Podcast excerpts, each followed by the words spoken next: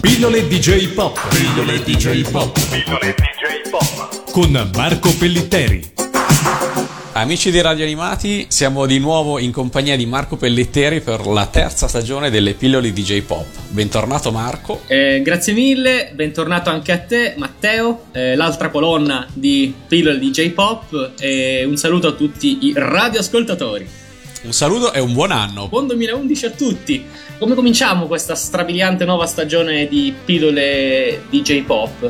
Magari con i saluti. Buh. Già che siamo in, in, tema di saluti, un buon anno anche a, a Lorenzo e Pellegrino che, che, mi aiutano a fare la radio. Giusto, saluto anche io. E per quanto riguarda in particolare Pillole DJ Pop, un saluto al buon Freccia che noi facciamo puntualmente impazzire e che lui ci mixa con estrema sapienza. E, um, questa stagione è veramente effervescente di pillole di J-pop eh, sarà appunto piena di argomenti almeno una ventina che potremmo, che potremmo provare a elencare. Sì, quelli, eh, quelli, che ascolteremo e quelli che, come al solito, rimarranno nel cassetto. Infatti, questa prima puntata di pillole di J-Pop, come per la scorsa stagione, sarà una sorta di preview. Però, una cosa che vorremmo aggiungere per questa stagione, vero Matteo, è di. Eh, eh, coinvolgere per quanto possibile eh, voi cari radioascoltatori nel proporci degli argomenti che secondo voi meritano di essere trattati o che insomma vi piacerebbe che noi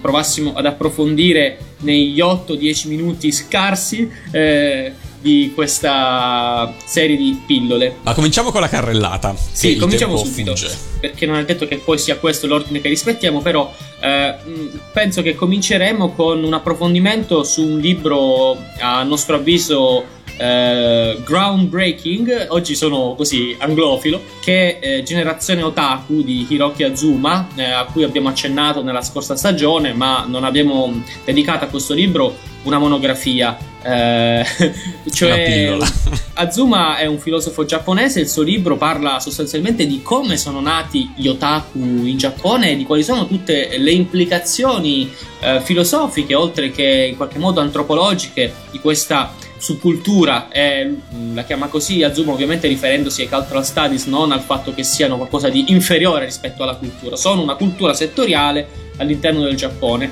Azuma e passiamo cita... al secondo argomento perché dovremmo essere già a metà dell'elenco.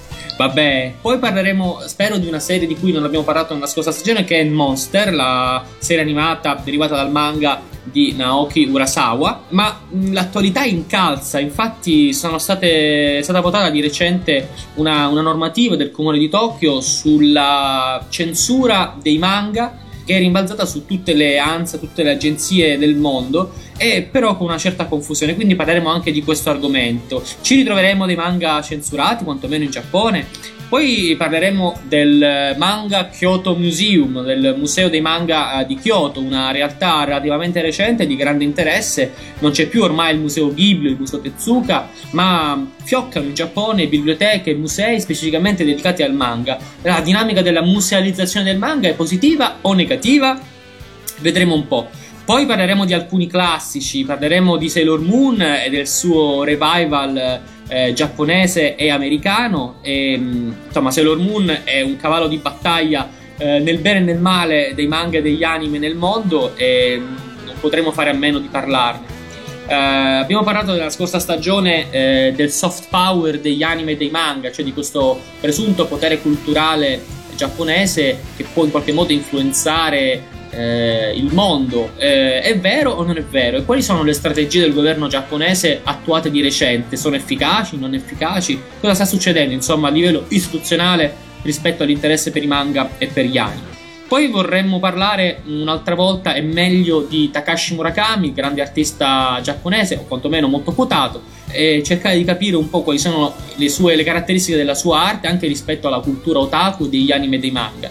Il Giappone non è soltanto anime e manga, naturalmente cercheremo di parlare di alcune piccole tendenze eh, della gioventù giapponese, per esempio il fatto che le strade e le piazze eh, giapponesi pullulano di giovani, non soltanto di ragazze che si vestono in maniera stramba, ma anche di eh, musicisti e danzatori giovanissimi e molto capaci che prendono a piene mani dalla cultura occidentale, specialmente statunitense. Ma mh, mm, siccome noi siamo dei nostalgici non potremo fare a meno di parlare di remake, eh, argomento che abbiamo toccato in più occasioni anche l'anno scorso e quest'anno vogliamo parlare del remake dell'Ape Maga, parleremo anche dell'Ape Maga classica di, della serie animata che tanto ci faceva tribolare quando eravamo bambini, ma parleremo anche della novità, cioè dell'adattamento per, anche per una nuova generazione, per i bambini, per i figli, quelli che se lo guardavano negli anni 70. E poi eh, ci sposteremo anche sul mondo arabo perché mh, sappiamo che gli anime sono molto, alcuni anime in particolare sono molto famosi nel mondo arabo, in particolare nel bacino del Mediterraneo, ma non solo, non soltanto per l'influenza sui paesi come la Tunisia o l'Algeria o il Marocco ehm, eh, che hanno eh, ricevuto dalle televisioni francesi e italiane, ma anche paesi eh, strettamente medio orientali e in particolare per esempio serie come Holly Benjo, come Goldrake.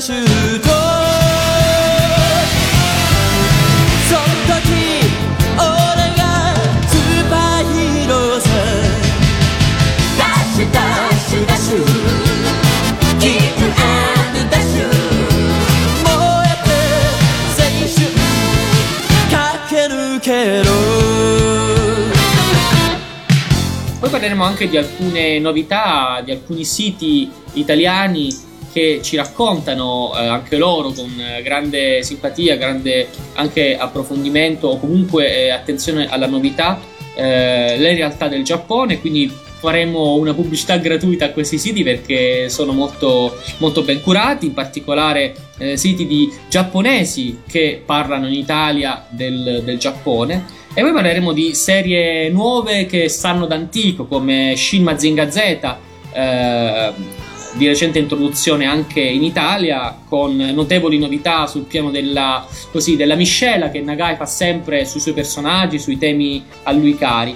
Eh, ma parleremo anche di un grande classico, di Goldrake e della sua eh, possibile al momento, non sappiamo se a gennaio già il sogno si sarà avverato, eh, di vedere Goldrake su Italia 1 e ne parleremo con, magari con Kido, però comunque da lui eh, chiederemo informazioni. Eh, parleremo anche delle novità del digitale terrestre dei nuovi canali come Manga, Rai 4 e altri che si stanno rimboccando le maniche da qualche tempo e trasmettono moltissima bella animazione vecchia e nuova. Ci sono manga e anime non soltanto sulla carta e su internet, ma anche sul telefonino. In Giappone praticamente c'è un boom strepitoso dei manga sul telefonino, quindi se eh, noi pensavamo che ormai con il telefonino i giapponesi nelle metropolitane eh, leggessero soltanto le, le, email da mandare agli amici, invece ci dobbiamo ricredere. I giapponesi stanno sfruttando alla grande questa nuova tecnologia per veicolare contenuti che prima erano solo sul cartaceo. E poi, sempre a proposito di remake, non potremo fare a meno di parlare di un film che esce a gennaio in Giappone, o insomma sta uscendo adesso in questi giorni, ed è eh, Yamato, Battleship Yamato, eh, Star Blazers. E quindi cercheremo di fare una carrellata anche della, vec- della vecchia serie, di capire che cosa succede a un film così eh, nuovo dal punto di vista degli effetti speciali, ma che parla di argomenti tutto sommato un po' vecchiotti. E poi parleremo del eh, Goldrake, non Goldrake, trasmesso o proiettato in Germania alla fine degli anni 70, perché questo è un piccolo mistero che cercheremo di, di svelare insieme a, ad amici di pillole di J-Pop che ci hanno segnalato la cosa.